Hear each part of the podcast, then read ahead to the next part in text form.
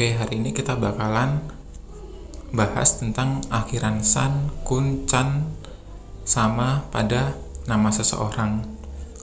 Kalau kalian nonton anime atau drama Jepang itu pasti sering dengerin kalau orang Jepang itu manggil orang lain ada akhirannya. Nah, sebenarnya apa sih dari arti-arti akhiran tersebut? Nah, hari ini bakalan aku bahas.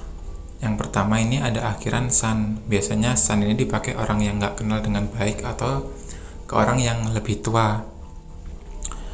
Kalau di Indonesia sendiri itu bisa dibilang itu san itu kayak manggil mas atau mbak. Intinya manggil yang orang nggak terlalu dikenal atau yang lebih tua dari kita. Nah, yang kedua itu akhiran kun.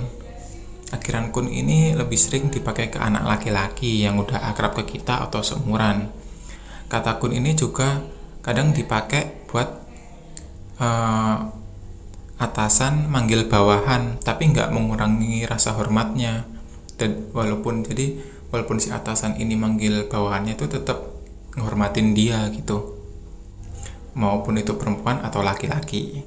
Nah akhiran chan yang ketiga lebih sering dipakai ke anak kecil tapi bisa juga dipakai ke orang yang udah deket banget sama kita Contohnya itu bisa sahabat atau pasangan atau anggota keluarga atau ya adik gitu anggota keluarga atau sepupu bisa. Nah, yang terakhir ini ada akhiran sama. Nah, sama ini dipakai untuk memberikan penghormatan. Biasanya dipakai ke atasan atau orang yang mempunyai pangkat di atas kita. Bisa kalau kita kita kerja di kantoran tuh punya bos namanya uh, Denny misalnya. Nah kita manggilnya Denny sama kayak gitu.